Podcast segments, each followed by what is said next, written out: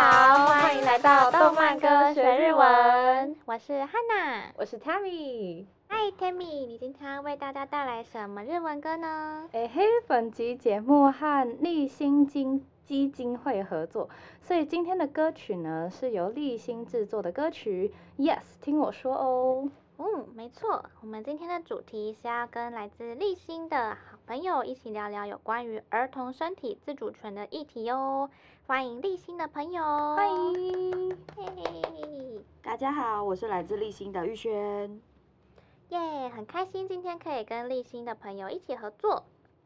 嗯，也谢谢动漫歌学日文节目跟我们一起合作哦。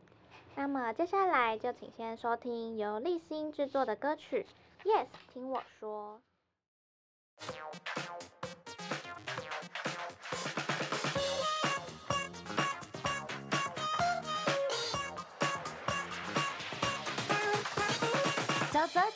上学去。今天又是好天气，转圈圈，牵牵手，好开心呀，好开心。摸肚肚，亲亲嘴，嗯，不喜欢，不要碰我。别人说不要，就是不要。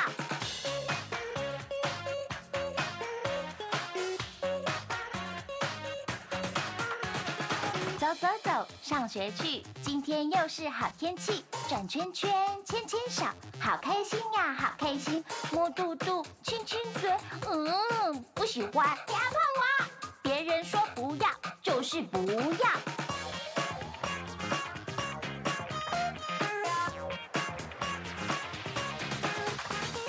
一起玩，牵牵手，真开心，笑哈哈。一起玩，摸肚肚，真开心，笑哈哈。拉耳朵，气，不要弄我！我说不要，stop stop stop。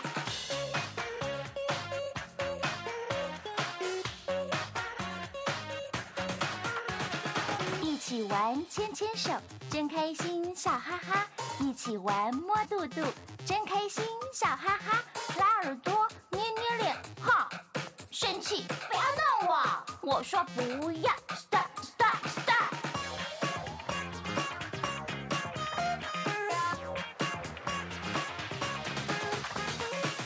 下哭一下笑，真不知道要怎样。听你说好喜欢，耶耶耶耶。听我说不喜欢，no no no no no。我的身体是我的，我的感觉很重要。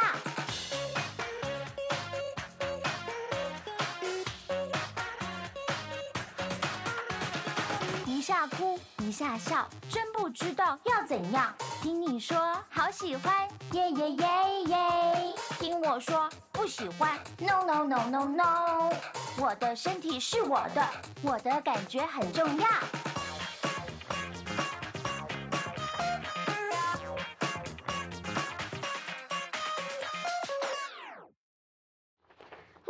真的是一首很可爱的歌耶！对啊，而且其实啊，不论是日本呢，还是台湾，多多少少都还是会有性侵案件的发生哦。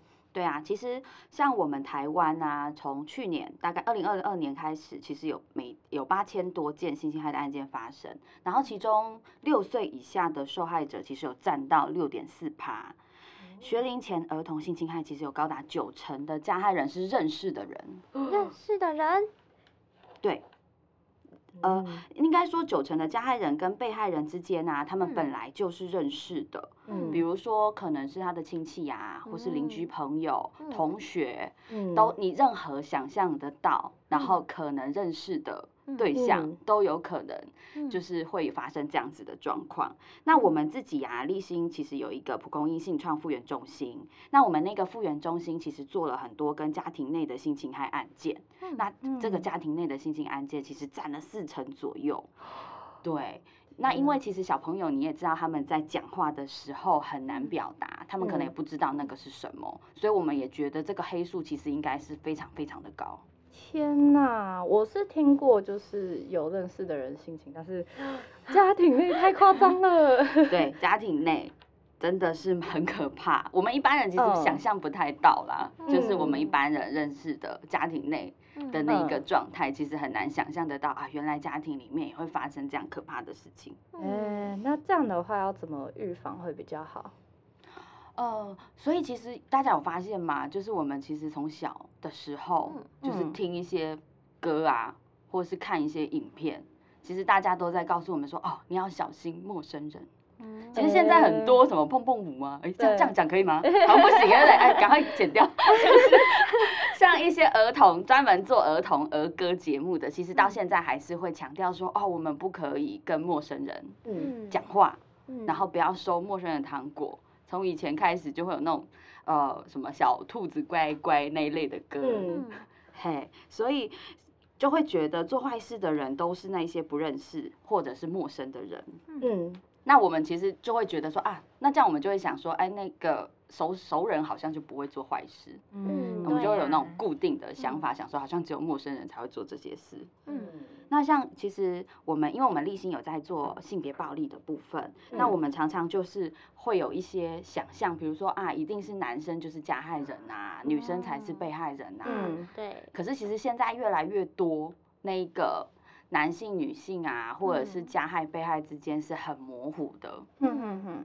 尤其是一些可能恐怖情人啊，或者什么的，恐情 对，很可怕，很可怕。嗯、我们就会有一些一些想象，就是对于这类型的性别暴力的事情，嗯、比如说啊，为什么你求助的时候不大声说？因为像因为我是社工嘛，哦、所以我们其实有时候会陪被害人去开庭。嗯，那我们有时候就会听到法官说，嗯，就是问我们的被害人说，哎、欸，那你为什么不求助啊？我有印象很深刻的一句话，嗯、我到现在都还记得，已经五年了。嗯，我们的因为我们的被害人他们发生的场所是在学校的厕所，嗯，就是那种。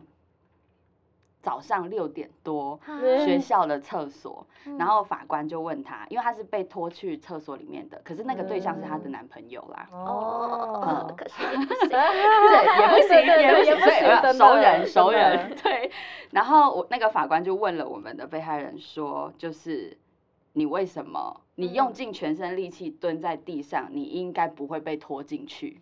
哎，嗯，你为什么会被拖进去？你是不是没有认真的挣扎？咦，然后 我就很震惊，对啊，当下真的会觉得很震惊。嗯，那这些都其实都是很像是迷思，我们就会想说，哎，那你为什么不求助啊？为什么不大声叫啊？可是大家想想，在六点的学校，搞不好也没有人。对啊，他其实也很难叫，他叫了谁会来？对呀。嗯，那我们的小孩，比如说儿童啊，又是处于就是他还在认识这个世界的阶段，嗯，所以他最常接触到的人，其实不是陌生人，反而是熟悉的人。嗯，对呀，像我爸爸妈妈小时候也都会常常说要小心陌生人，可是就没有跟我说过要小心亲戚的。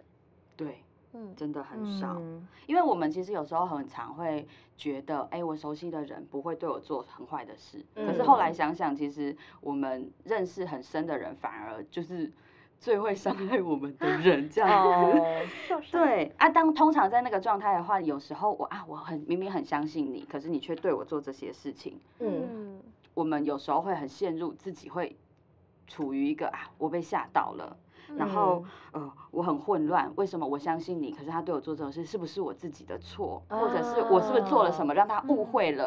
他可以这样子对我，然后很恐怖啊！然后觉得，哎，当下我也不知道怎么跟别人说，因为有时候跟别人说，他会说啊，他人怎样？他人那么好，怎么可能会做这些事啊？对。那有像我们有时候会遇到，就是那种是爸爸妈妈的朋友，嗯，那。他是非常常常来家里的那一种朋友，从小到大可能两家人都玩在一起的那种朋友。哦，那他怎么去跟他的爸爸妈妈说？哎，你很你很好的朋友对我做这些事，我们就会，因为我们不相，我们会不敢相信这件事情，所以我们有时候会遇到那些爸爸妈妈，就会第一个反应就会否认，就会说怎么可能？嗯，就是叔叔对你或阿姨对你这么好，就是怎么可能会对你做这些事？因为我们就是真的会很不敢相信，原来我们熟悉或信任的人真的会做这些事情，就会陷入那种自我怀疑的状况。嗯，这种情况是真的很难跟人家讲，而且真的那段时间应该非常的挣扎，有恐惧，对啊。所以像我们遇到的小孩啊，就是小朋友，他们如果真的是被家里面的人或是亲近的人，就是呃。有有可能性别暴力或是性侵害这一类型的，嗯、他们就会拖很久的时间才会讲。嗯，对。对。一开始应该会先怀疑。对，然后觉得，哎、欸，我跟他讲？嗯，发生什么事？对，到最后他变成一个很巨大的一个内心障碍的时候，就没办法。对、嗯，对啊。对，那有一个部分是他那时候根本也不知道那是什么。哦、嗯，对，因为有的是很小的，我们有遇过，就是那种真的是三岁六岁，嗯，然后他到可能小学。嗯，五六年级的时候开始有健康教育课嘛，嗯、我们也就是第一次，对，就是认识自己的身体，或是知道，哎、欸，性教育这件事情，好像大部分都在高年级的时候，嗯、那他就会在那个时候知道了，然后他才会意识到说，原来那样子做是不对的，嗯嗯，然后就会开始又又开始陷入一阵子混乱这样子。哦，哦，哇，就是认知上的一种，哎、欸，差距，对。对嗯，可是小时候的话，一定不知道要怎么办呐、啊。对呀、啊，所以我们其实很建议，因为像刚刚讲的，很多孩子啊，他真的是小时候不知道，嗯，所以我们都会建议说，哎，最好就是从小的时候就跟小朋友去谈，嗯，可能性别啊，或者是性教育。嗯，嗯，所以像、嗯、像那个幼，所以我们才会推这个这个小星与空空鸟，就是希望可以从幼稚园的时候就开始认识自己的身体，嗯、因为你认识了自己的身体，才会知道说哪一些地方适合，也不是说适合啦，就是哪一些地方不可以给人家碰触，嗯、那碰触。那一些地方就是是不不恰当的，也不妥当的，嗯，好，那主要是要。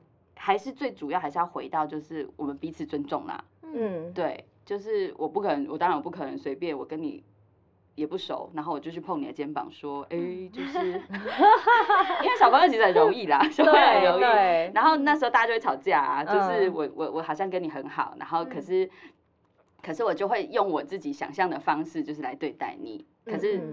嗯对方可能不见得喜欢，嗯、然后小朋友之间对于那个界限其实也拿捏的不清楚，对对，然后就会就会有时候会触犯到别人的界限，嗯，那就会影响到他交朋友，嗯，然后要如何表达自己，觉得自己不舒服，然后要如何看到别人也会有不舒服的时候，那个其实是还蛮蛮重要的，嗯，对，性教育真的是要从小教育的呢。嗯，可是如果像我们身边，如果如果也是 有类似遭遇的朋友，嗯、那我们可以怎么帮助他们呢？如果是有类似遭遇的朋友的话，其实我们可以建议有几个几个面向，大家可以听听看。嗯，那其实最重要就是去听他发生什么事。嗯、那我们有时候同同理跟同情有时候会搞混，嗯、那有时候会。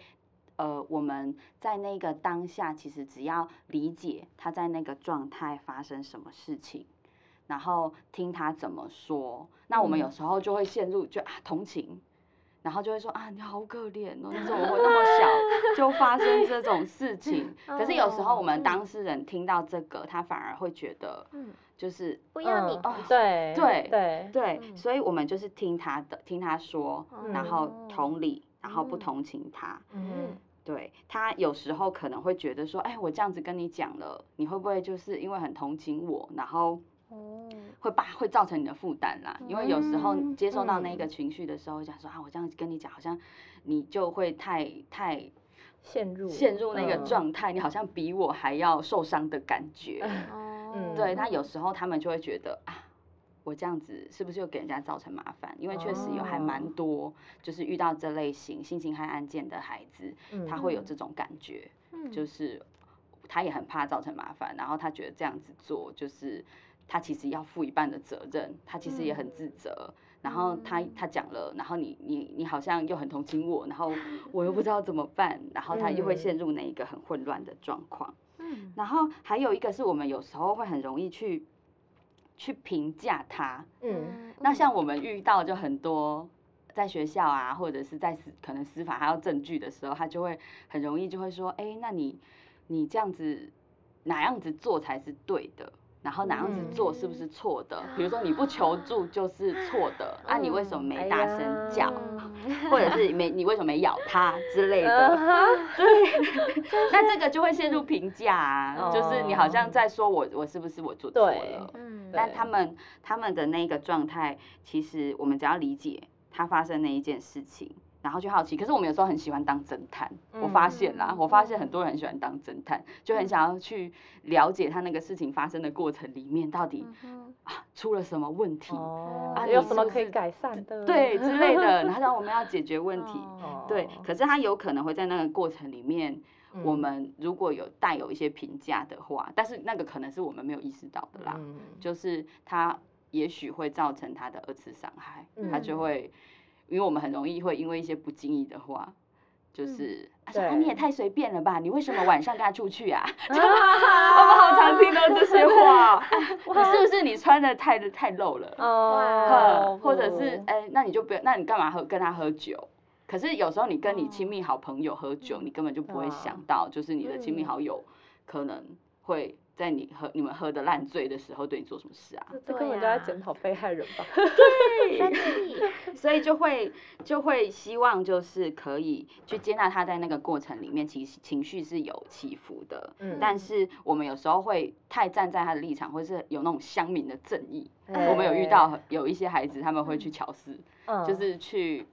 烙人，然后去打那个加害人，这样子就是 私刑处理这样子啦。可是可能还是会回来，回过头，因为他这一类的案件会进司法嘛。对。那这一些行为可能就会影响他的一些司法的过程。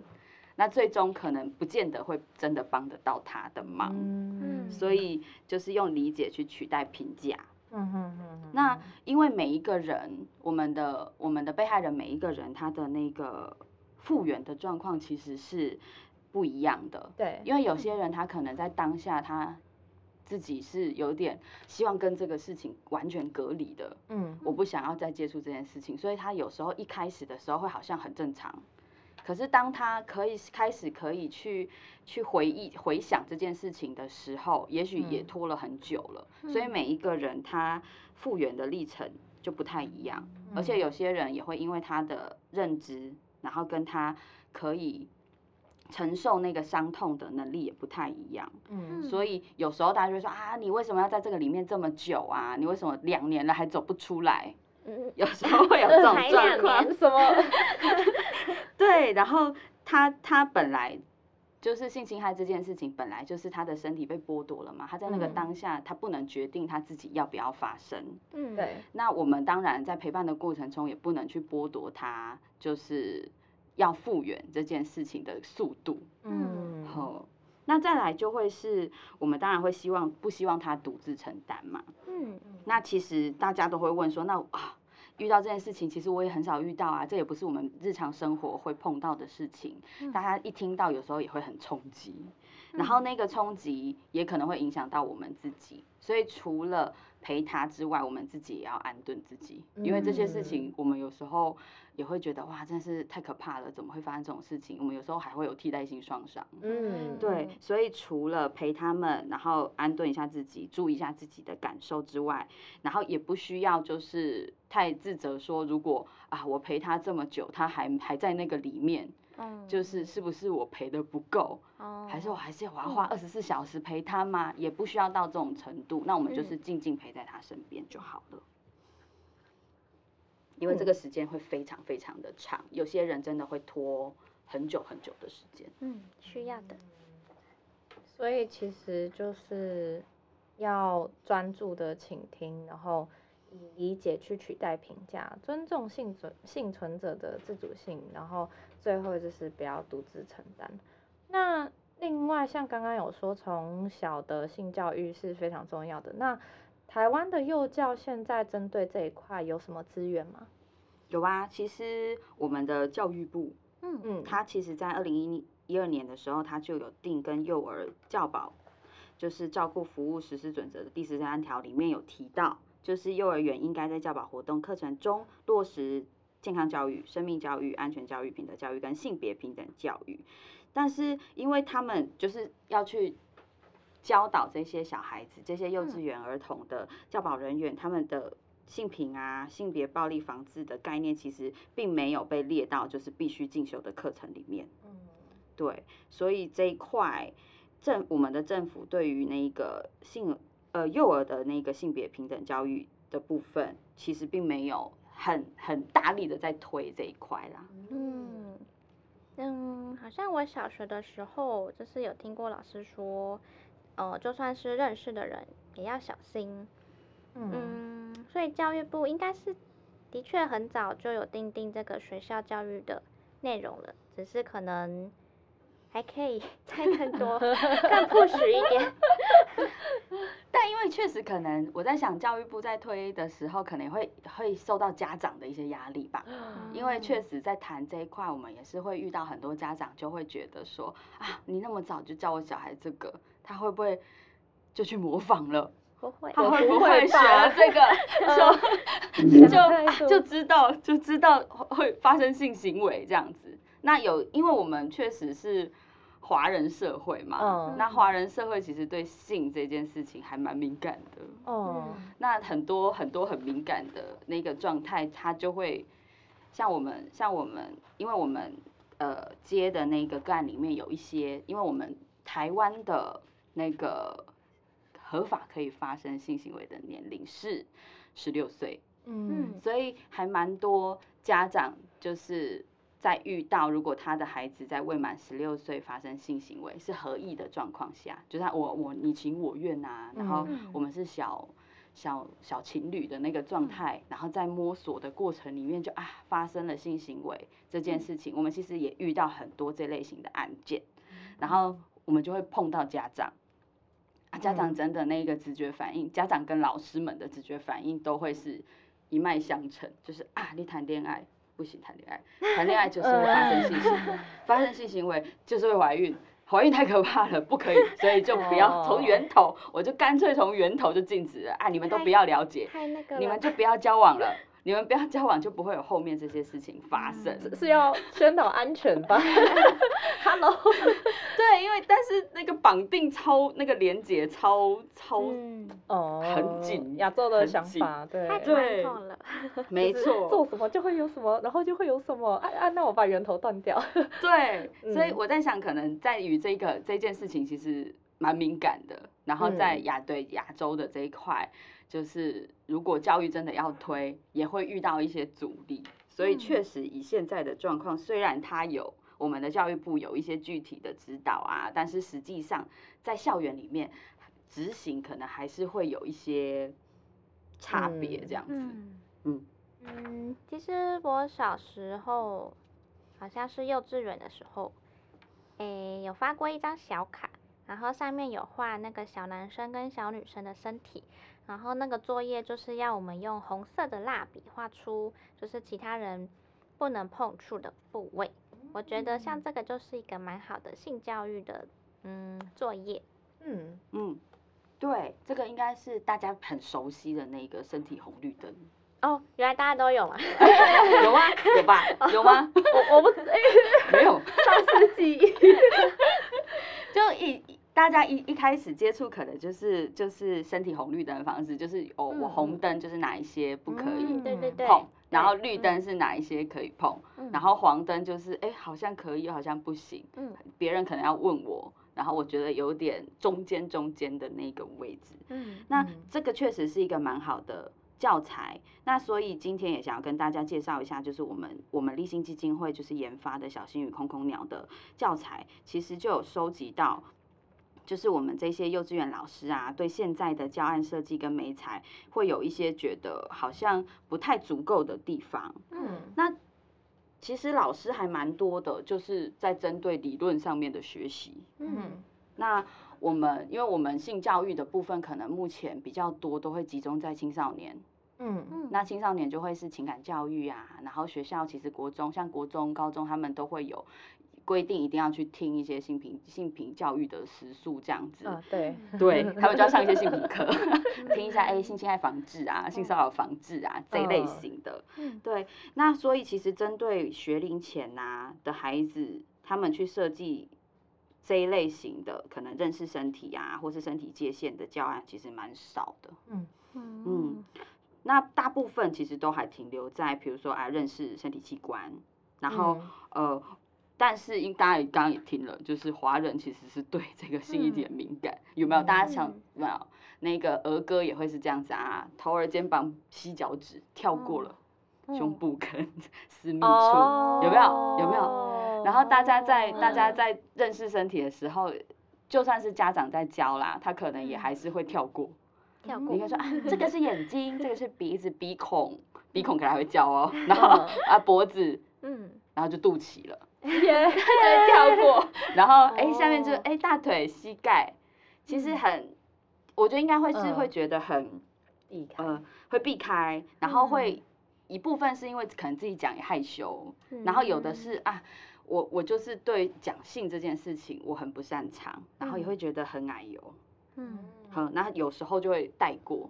那好一点的可能就会是，我帮他取个代号，代号妹妹啊，小鸡鸡，嗯、那宜兰就会叫姑姑，哦、我们宜兰的小鸡鸡叫姑姑，哦、对对对，他就会用这个方式帮他取个代号这样子。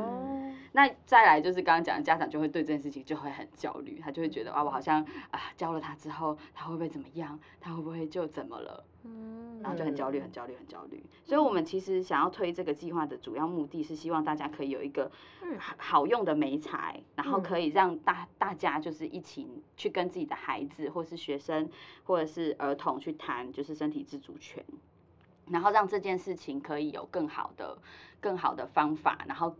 不会觉得矮油的方法去来做一些讨论这样子。对啊，因为儿童是国家未来的主人翁嘛，那所以童年的时期是非常重要的。那另外想要请问立新基金会，过去在面对类似儿童性侵案的案件的时候，呃，有没有遇过孩子想要表达，但是却特别难有所进展的困境呢？有。因为其实我们有时候遇到的孩子年纪很小，嗯、他搞不好他还在学习怎么说话的阶段，哦，那他其实就很难讲了。他如果还在，对啊，他如果还在说，就是呃还在练习说话的时候，嗯，然后他遇到这件事情的时候，他其实认知跟语言都没有发展到他可以完整表达的时候，嗯，就会很难去把这件事情说出来，嗯，那有一些是呃。因为我们家长，华人的家长，他讲台湾嘛，华人台湾的家长其实有时候，当然现在我觉得时代的进步，大家也开始很注重这个议题。对。那我们过往的其实被教育的经验，我自己啦，我自己被教育的经验是我们家是完全不讲这个的。嗯。然后甚至可能。像我自己啦，我连那个月经来，嗯，就是我我我妈都没有跟我说啊，那。然后所以我第一次来 月经的时候，就是在学校，然后就流血了嘛，谁流血会觉得自己是健康的，哎，那我又没有被通知，就是。有这件事，有会会有这件事，然后就很难过啊！我想说，哦天啊，我得绝症了，我血流不停，然后我在想说，我要写遗书，然后我要怎么，我要写给谁这样子？然后后来回家就就在那边哭，然后就跟我妈说怎么办？我流血了，我好像我好像要死了，然后我妈就把我牵到厕所，然后就说，就给了我教我怎么使用卫生棉这样子，然后就说你之后每个月就会来，然后你就是这样子使用就好了。嗯，那像像像我们这一辈，或是有一些家庭比较保守的，其实他不太会去讲这一块，甚至连可能像刚刚讲的月经都会很难去提到这件事。那有的甚至就是比如说，有时候孩子在玩，因为小孩他在。自我探索的过程，因为有像 baby 啊，然后有些孩子他可能在睡觉的时候午觉无聊嘛，他就开始摸头啊，摸身体啊，摸一摸就摸到性器官，一定会摸到嘛。嗯，所以所以像摸到性器官，摸一摸就会有快乐的回馈。哦，那其实孩子三岁左右会自慰是蛮正常的事。哦，但是我们的。的家长就是有时候会陷入很紧张的情绪，说他为什么这么小就做这种事，然后就会说哎，你不行这样子，然后就马上就是可能用骂的方式，就是让他停下来这个动作。那通常骂的这件事情就会联想到，哎，这件事情是错的，哎，所以我好像不能碰触我的性器官。嗯。哦哦，嗯，那他就会把性器官跟做错事连接在一起了。嗯哦，我听过有人是这样。对，然后他就会觉得啊，这件事情不好，好像不行。所以如果我被人家侵犯了，本身就是一个不好的事。嗯，因为因为我自己碰性器官就会被骂。哦，他们只要有那个连结的话，他可能也不敢讲。嗯，所以有一些是因为这样子，所以他不敢讲。嗯，嗯，除了他原本表达的状况就不是还在练习。然后有一部分就是因为这样子觉得啊，好像摸摸性器官或者摸生殖器、摸私密处是一个很丢脸，或是很会人家会生气，家我的爸妈会生气的事情。那他就会觉得哦，这样很丢脸、很羞愧，然后我不可以讲，因为这个是不被允许的。嗯，或是怕被骂。对，嗯，所以我们就很容易。很容易忽略到这件事情，所以我们当然就会希望我们透过这一个推广，然后可以让大家学习怎么用学名去称呼我们这一些性器官，我们帮他证明啊，有点帮他正名，就是从小鸡鸡证明到 阴茎之类的，嗯，用正确的名字，对，用正确的名字去叫它这样，嗯，哎。嗯，在华人文化的性教育啊，感觉的确像刚刚说的都比较保守一点。那像 Tammy 小时候在美国的话，有学校有什么性教育的课程吗？嗯、呃，其实呃，我会觉得学校没有特别开这样的课程，在我印象中啦。但是他们、嗯、就是像美国的卡通跟台湾的卡通是差很多的。哦，差在哪里啊？好好奇。嗯美国的卡通有很多，我自己觉得美国卡通含了蛮多的成人的东西在里面，对，然后，呃，就是我我在想，也许他们就是会透过卡通去理解这些东西吧，嗯，对对，那呃，但是我是知道在就是呃国高中的这个阶段，呃，欧美国家他们是在性教育方面。啊，还蛮成熟的，就是比如说他们会，可是他们是比较宣导，就是说，哦，你如果要做的话，你就是要要呃有安全措施，然后他们甚至会在保健室直接放保险套跟避孕药，哦，对，所以你要的话，你就去拿吧，哦、对对对对对，啊，而且就是西方的家长感觉比较开放，对，就是也比较会教小孩对相关的，对对对对，就他们比较不避讳，然后。就很久以前就知道那些词汇了，对对对，嗯，没错没错。那这次的解说先到这里，下一集呢，我们再继续讲解。对，下一集可以听见更多不同的说明，会更精彩，绝对不能错过。那如果今天各位听完我们的讲解啊，还有任何不清楚或是有疑问的地方，或是有什么想和我们分享的，都欢迎在下方留言和我们互动哦。最后记得订阅追踪我们的动漫歌学日文。